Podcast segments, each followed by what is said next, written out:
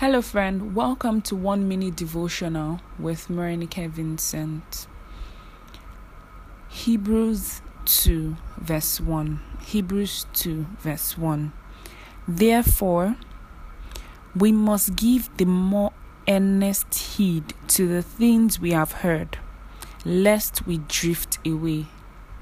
It didn't say, lest the things drift away, lest we drift away from the things we have learned in the Word. So it means that you shouldn't, or we shouldn't just learn something today and leave it there. We learn it today, we refresh our minds. The process of mind renewal is a continuous process. So you keep learning, you keep applying, and you keep learning and applying and you hold fast to the word of God that you have learned, that you have in your heart, that you saw in your Bible, you hold fast to it, lest we drift.